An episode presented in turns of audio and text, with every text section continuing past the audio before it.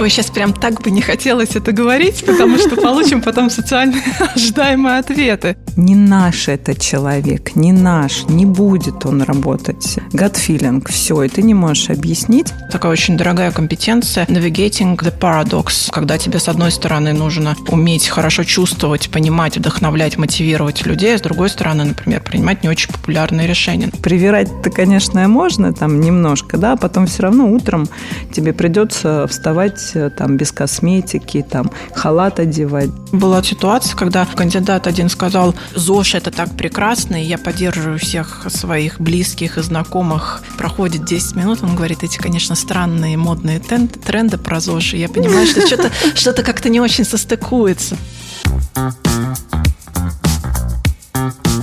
Сиви и слушай. Всем привет, это подкаст CV Слушай и его ведущий Денис Малышев. Подкаст создан порталом InPlace. Это digital-проект о корпоративной культуре и атмосфере в компаниях, и он о том, как начать или продолжить кому как свою карьеру в правильном месте – Тема этого выпуска – собеседование как свидание. Взглянем на подбор и найм совершенно неожиданного ракурса. И разберемся, сколько тут от романтики, а сколько от бизнеса. Помогут мне в этом сегодняшние гости подкаста Анна Демешкина, руководитель Центра экспертизы по организационному развитию Heineken Россия, и Надежда Гурская, HR-бизнес-партнер Heineken Россия. Для справки, Анна Демешкина 15 лет работает в сфере HR в международных и российских компаниях, в том числе с ответственностью за несколько стран. Сейчас руководит Центром экспертизы по организационному развитию и работе с персоналом Heineken Россия. Обладает уникальным опытом трансформации, организации и цифровизации HR-процессов, а также развития бренда работодателя, корпоративной культуры и лидерства. Надежда Гурская, бизнес-партнер функций поддержки и маркетинга Хайникин Россия. 18 лет в сфере HR и сотрудничества с крупнейшими компаниями позволили стать действительно стратегическим бизнес-партнером. В ее портфолио успешные проекты в сфере привлечения и развития талантов и продвижения бренда. Проект «Надежды» был награжден премией HR Brand в номинации HR по другим правилам. Привет, Аня. Привет, Надя. Привет. Привет. Не могу не спросить, раз у нас здесь мы смотрим на собеседование как на свидание, как давно вы были на свидании? Какой компрометирующий вопрос. Ну, чтобы сразу а, понизить градус формальности в нашем разговоре. Ну, на свидании не была давненько. А если с кандидатами, то регулярно. Про свидание, про настоящее. Сейчас сижу и думаю, что вернусь домой и попрошу все-таки, чтобы меня сводили на свидание чтобы вспомнить эти чувства. Но если говорить про свидание, именно встречи с кандидатами, то тоже довольно часто приходится так или иначе, и свиданий было очень много. И в этом смысле действительно очень часто отношусь к кандидатам.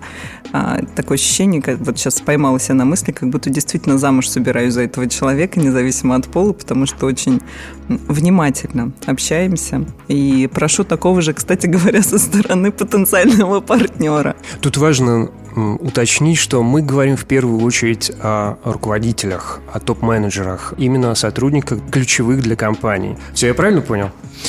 Да, абсолютно. И для нас это не то, что прям какой-то новый формат работы, да, мы здесь подходим к тому, что мы выбираем, и нас выбирают, как в той известной песне. И это, ну так, условно, условно можно назвать свиданием. Для нас это партнерский подход, когда мы понимаем, что э, человек, неважно, на топовой позиции, на стартовой позиции, когда он обладает экспертизой, да, когда он э, представляет из себя э, ценность, которую несет через знания, навыки и так далее, да, мы понимаем, что здесь не только мы в позиции выбора. Но здесь еще важно, важно, что у Ханикен есть особый бренд работодателя, особая EVP, которая как раз формулируется как «возьми нас в работу».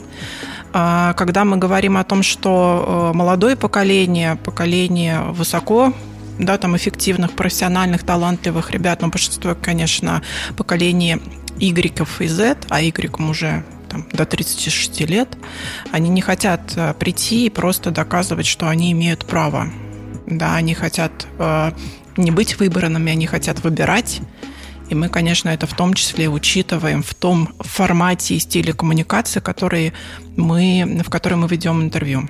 А с чего они хотят выбирать? Здесь же нужно понимать, что у каждого человека свое представление о карьере. Для кого-то карьера – это вертикальное развитие, а для кого-то это инновация, а для кого-то это свобода, а для кого-то это быть экспертом, а для кого-то это видеть бизнес с разных сторон.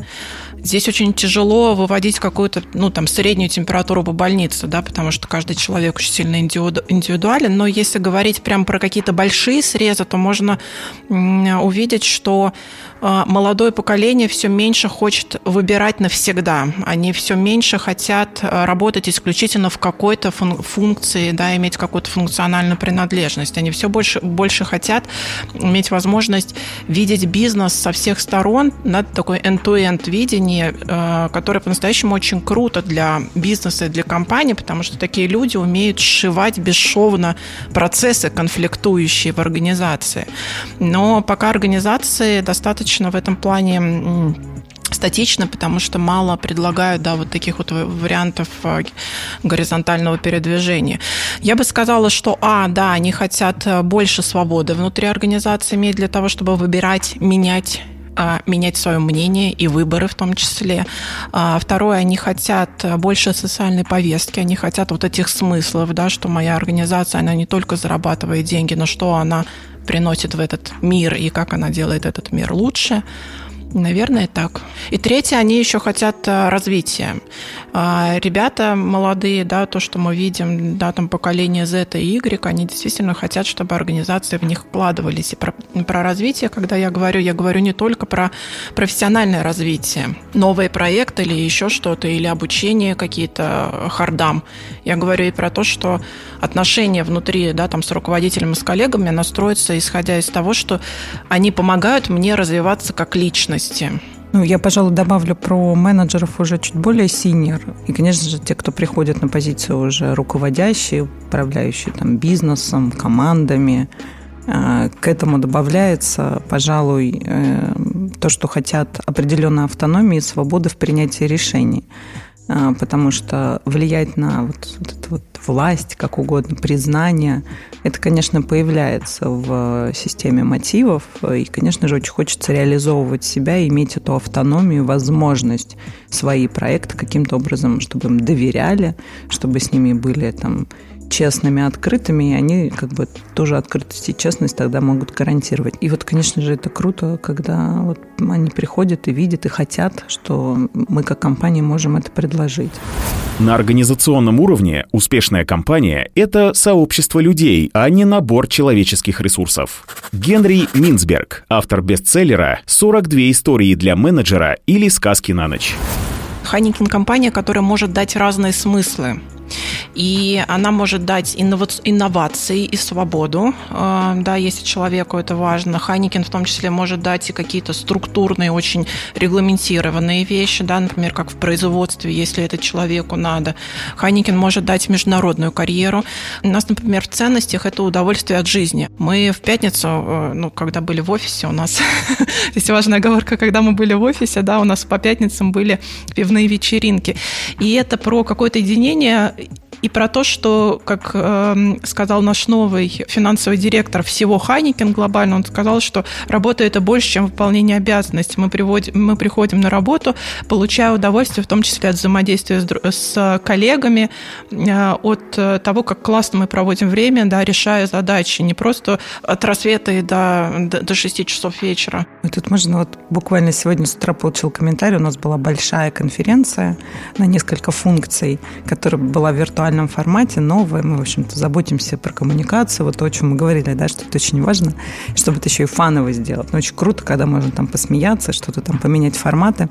А, и вот получил как раз обратную связь от новичка, а, от менеджера, который говорит, вот я в вопросе поучаствовал, но так круто, вот такое спасибо человеческое, вот когда ты попадаешь в мир, где люди делают что-то помимо своих должностных обязанностей, хотят развиваться, учиться. И вот э, резюмирую, вот Аня говорила, что мы предлагаем себя в первую очередь очередь мы как раз предлагаем системную свободу, и мне кажется, это та самая фишка, которая интересна и тем, кто только из университета, потому что есть какие-то гарантии при этом возможность реализовывать, и для уже более зрелых профессионалов, менеджеров, которые уже имеют большой багаж, но они тоже хотят все той же стабильности, гарантий и, и свободы себя реализовывать. Вообще мы просто клевые. Действительно, вот эта вот возможность а, посмеяться, выпить а, бокал пива когда была такая возможность. Мы виртуально это делали, кстати. А как это происходило? Созванивались в Teams. У нас есть команды, которые, например, созваниваются. У них есть э, такие типа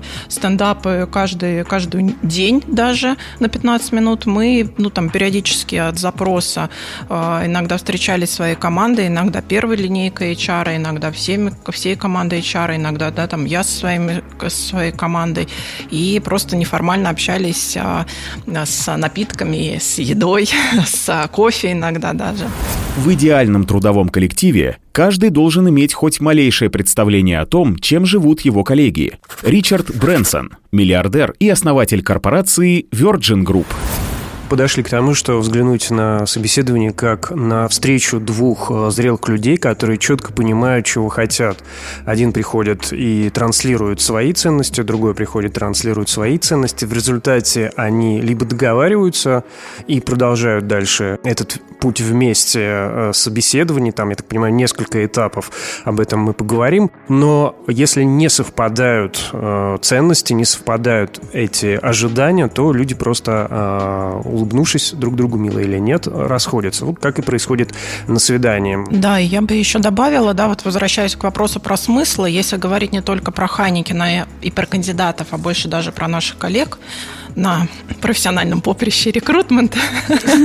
А, здесь важно понимать, первое, ценности и смыслы, которые создают компании, которые можно предлагать кандидатам. Второе, а про какие смыслы сейчас эта позиция, потому что, ну, грубо говоря, например, позиция директора завода, да, она, я не могу там предложить большие смыслы инновационности. Маркмену я, наверное, в том числе не буду интерпретировать эту позицию, создавая смысл стабильности, потому что они как раз больше про инновационность. И что бы я порекомендовала, это первое, соответственно, соискателям, которые приходят на интервью, это понимать, чем они не готовы пожертвовать, что для них краеугольный камни их мотивации. Да? Например, я вот четко понимаю, что если меня ограничат в свободе принятия решений, для меня это, ну, вот это прям краеугольный камень, дальше которого я не пойду. Если мне скажут, что нужно каждое решение согласовывать, но тогда у меня вопрос, а, да, там, зачем мне зарплату платят и зачем я на такой позиции нахожусь. Вот, а со стороны э, рекрутеров я бы рекомендовала учиться идентифицировать слова и знаки, которые как раз говорят о том, какие смыслы у соискателя, потому что очень много они сами говорят. А сколько в таком свидании от интуиции, а сколько от расчета? Это приходит, наверное, с опытом, но вообще что уж там, это, наверное, талант. Ну, я шучу сейчас, а мы смеемся, что иногда можно... Что иногда уже есть профессия, когда ты можешь по фотографии говорить, подходит кандидат или нет. Ну, кроме шуток, а, не знаю, интуиция ли это, талант ли это, или это то, что приходит с опытом. У рекрутеров, вот когда общаешься, замечают, есть вещи, вот у меня такое иногда было, что вроде вот, ну вот как бы формально не придраться. Ну вот не могу объяснить. Вот не наш это человек, не наш, не будет он работать а, там по каким-то причинам, это там gut все, и ты не можешь объяснить, а, к сожалению или к счастью, когда бывают случаи, когда все-таки идем дальше с кандидатом, действительно что-то, в общем-то, там выясняется и понимаешь, Всплывает. что не идет. Я прям даже не могу сказать, что это 50 на 50, потому что у меня это, наверное, серия 70, превалирующий процент интуиции, и оставшееся количество до 100 добиваем как раз рацио. Потому что, безусловно, конечно, есть определенные, там, скажем, ключевые фокусы рациональные, на которые я обращаю внимание. Да, там, как человек говорит, говорит, какие он слова употребляет, какой у него профессиональная экспертиза в управлении командой, в лидировании и так далее, и так далее. Но есть э, я даже не знаю, как это сказать, есть ощущение от человека. Есть просто какое-то вот химия, да. Химия. То самое... есть это уместно здесь? Как бы, знаете, я 4 года в компании, Надя, мне кажется, 5? Вот, 5. я хотела сказать 6. А, с юбилеем тебя. Да, Надя 5 лет в компании. Мы все равно чувствуем, да, вот ну, большой опыт здесь прожили и получили, э, и понимаем, на достаточно интуитивном уровне какие-то вещи, которые вот они как бы в компании, в культуре компании, не в культуре, этот человек вольется в команду, не вольется. Ой, я сейчас прям секрет большой раскрою, прям будет дисклеймер, но у нас, например, генеральный директор иногда задает вопрос, какая у вас лидерская философия. Да, я, например, бы, когда первый раз про это услышал... Передай теперь, что нужно готовить да, другой да, я вопрос. потом расскажу, что ищи себе новый вопрос.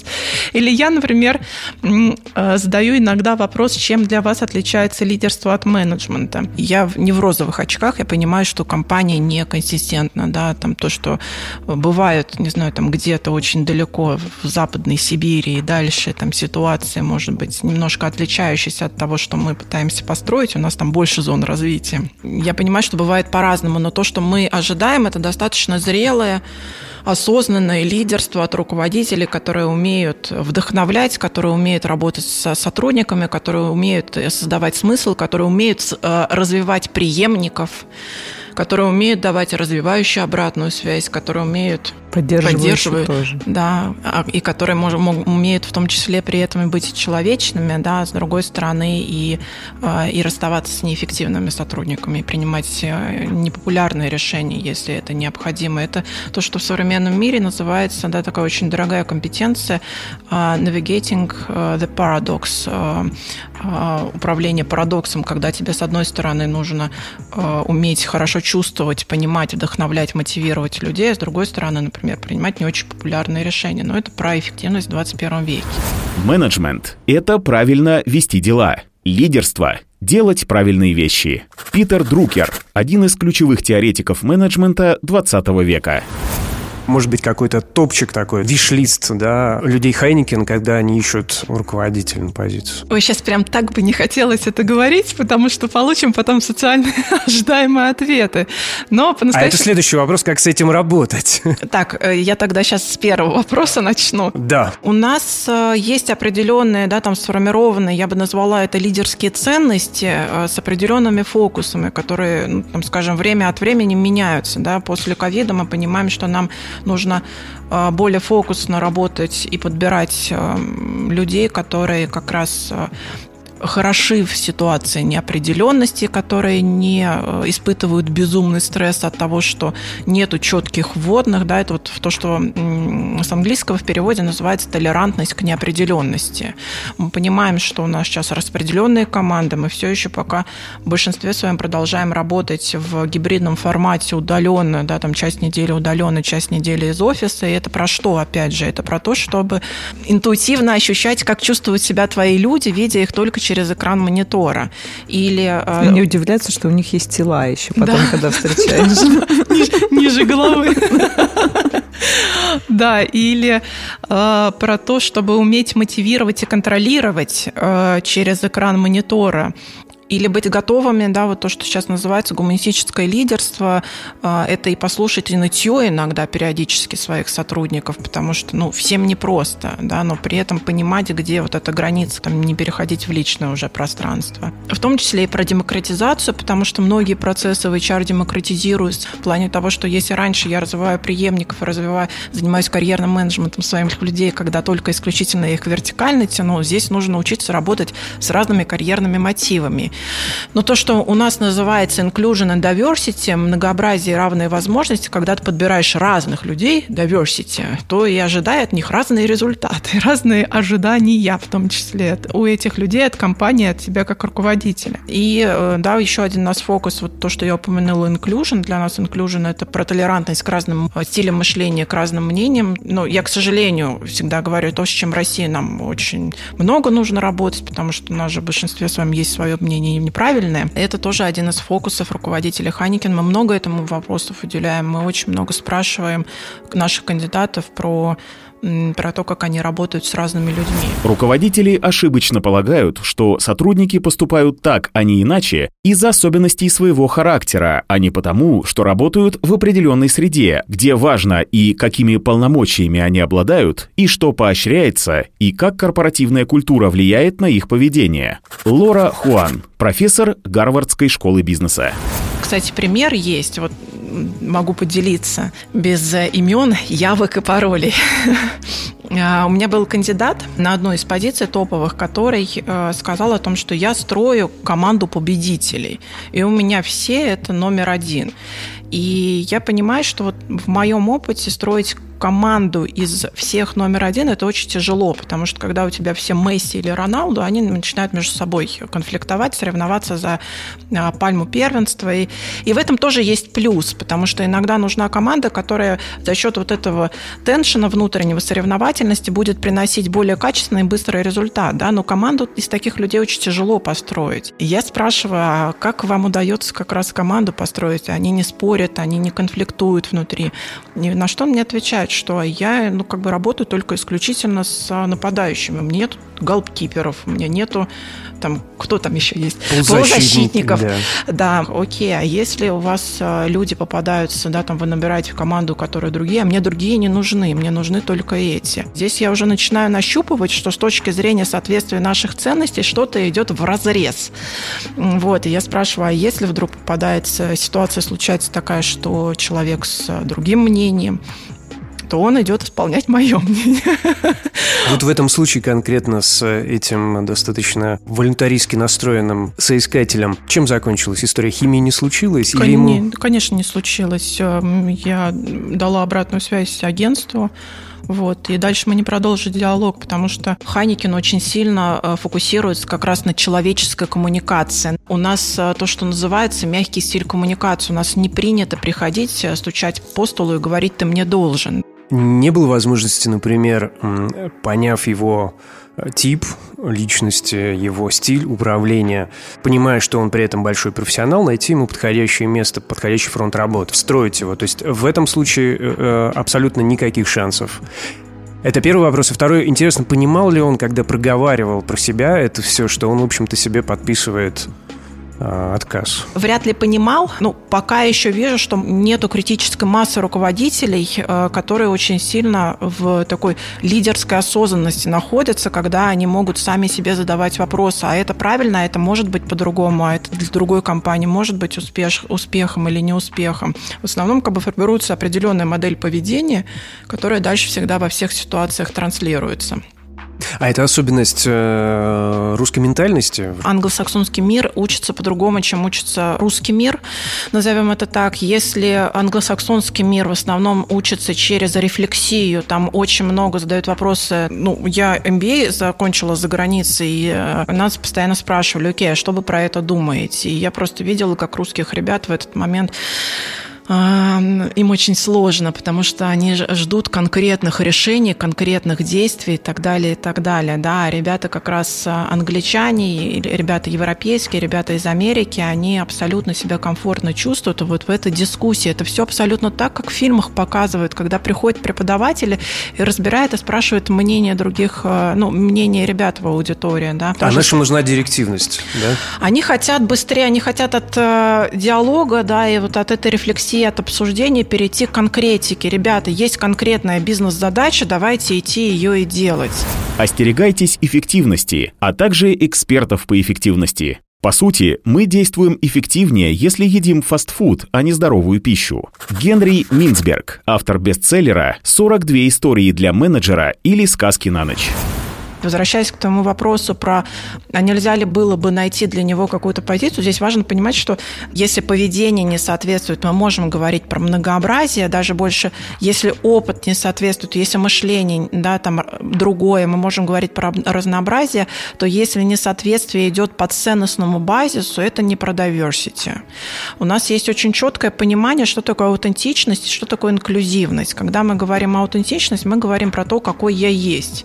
А инклюзивность инклюзивность – это какой я есть с уважением к другим людям, когда я не нарушаю их э, комфортное существование. И э, да, он, безусловно, аутентичный кандидат очень сильно.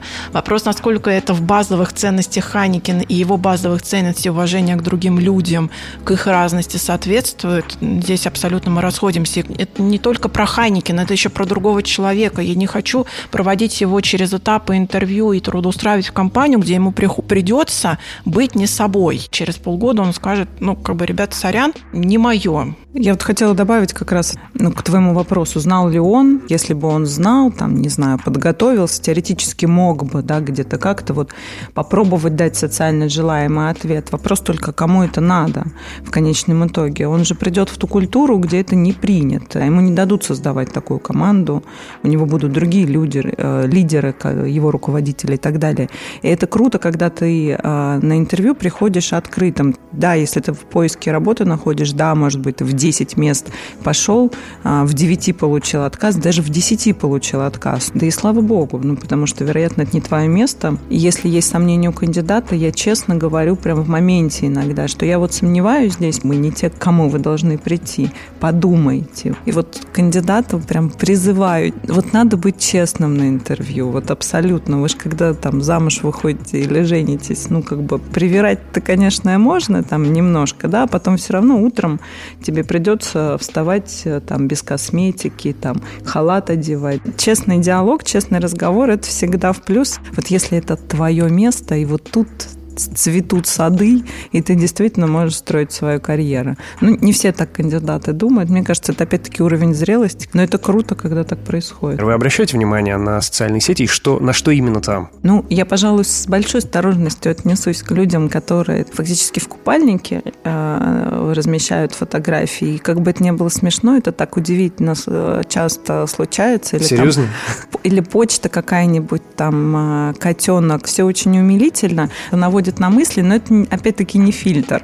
Конечно, Teams, Skype, Zoom сильно спасает. А, не, не всегда. Люблю я все-таки лично встречаться, как ни крути. Все-таки вот те самые естественные реакции. Есть сериал, да, хороший Light to Me, Обмани меня. Угу. Вот.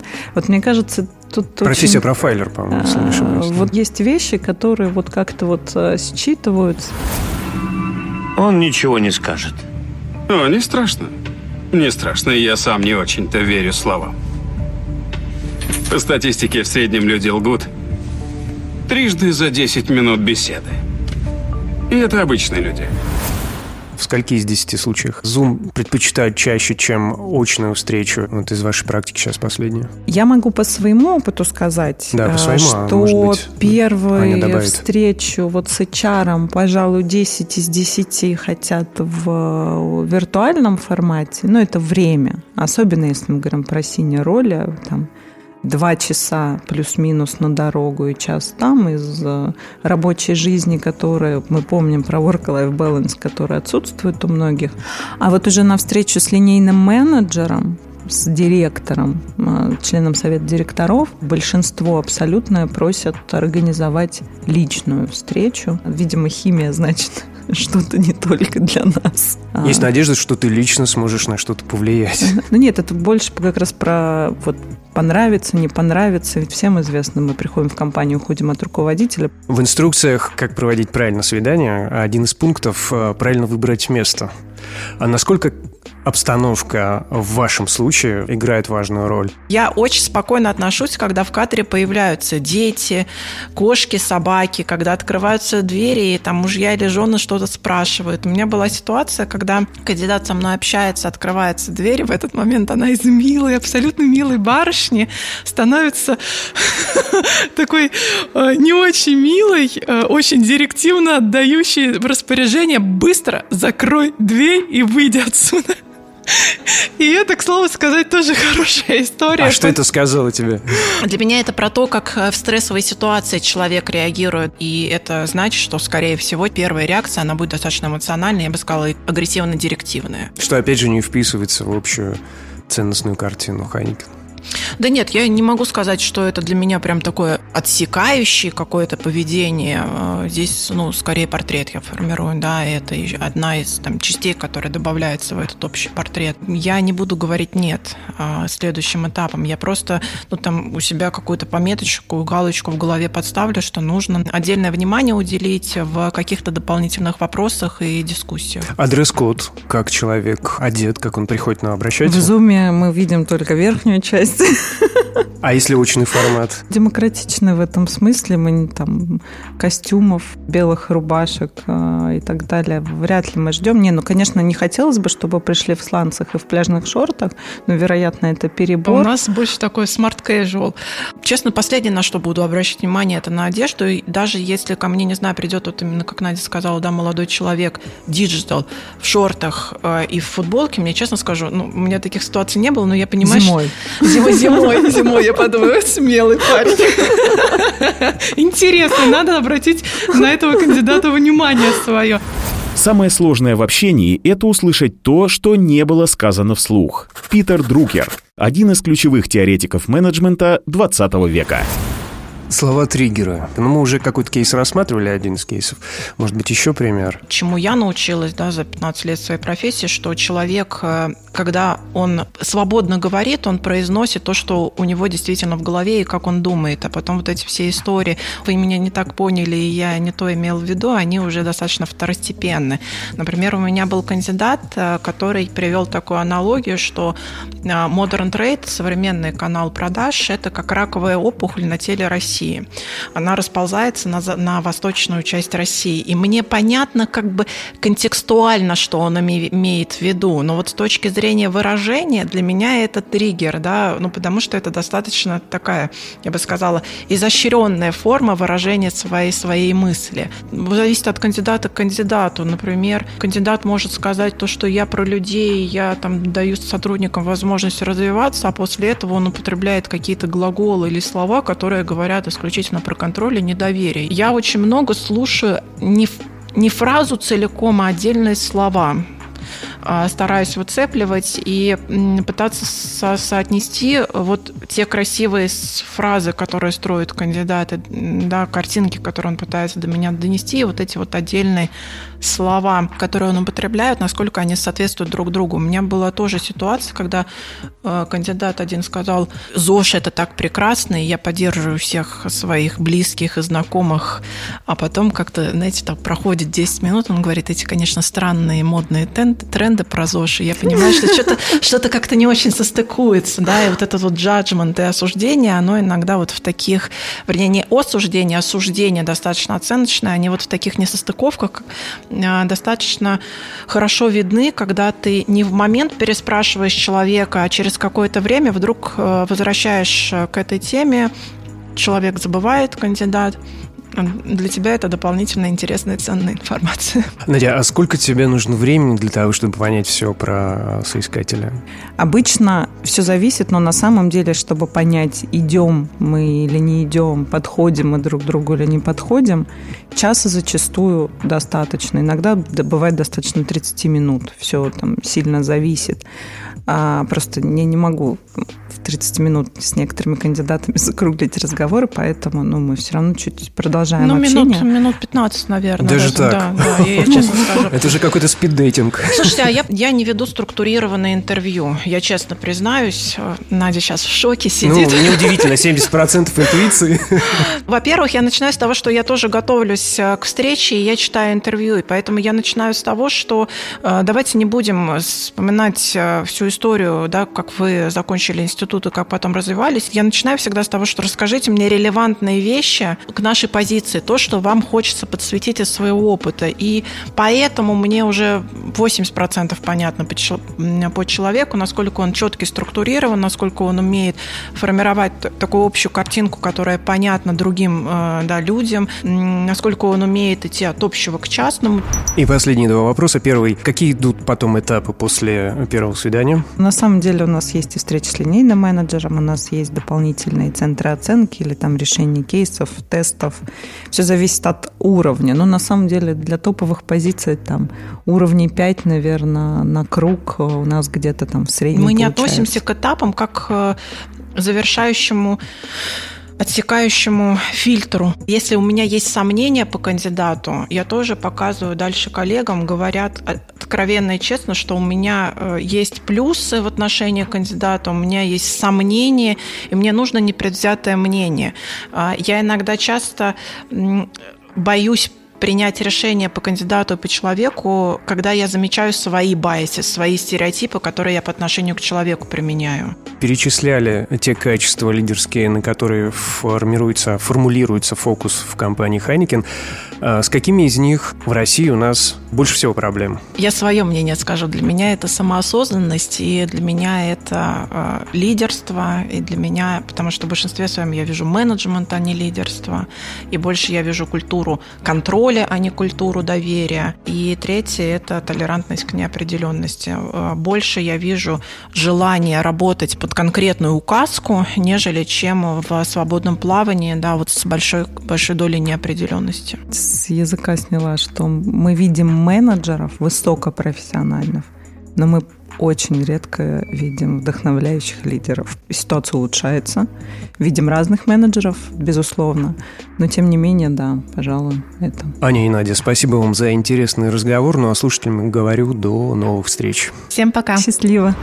Друзья, еще минуту вашего внимания. Напомню, наш подкаст создан проектом InPlace, сервисом, который знакомит с лучшими работодателями страны и помогает построить карьеру мечты. На inplace.ru найдете подборку актуальных вакансий, бесплатный конструктор резюме, непостановочные фото и видео из офисов компаний, истории тех, кто там уже работает, а также полезные статьи, тесты и лайфхаки, чтобы лучше подготовиться к собеседованию. В общем, все это на inplace.ru. А на всех главных стриминговых платформах наш подкаст CV «Слушай», где руководители компании, HR и другие профессионалы делятся опытом и прогнозами, дают советы и рассказывают о трендах на рынке труда. Каждую неделю свежий выпуск. Подпишитесь, чтобы не пропустить. И не забывайте ставить оценку, тогда про нас узнает больше людей.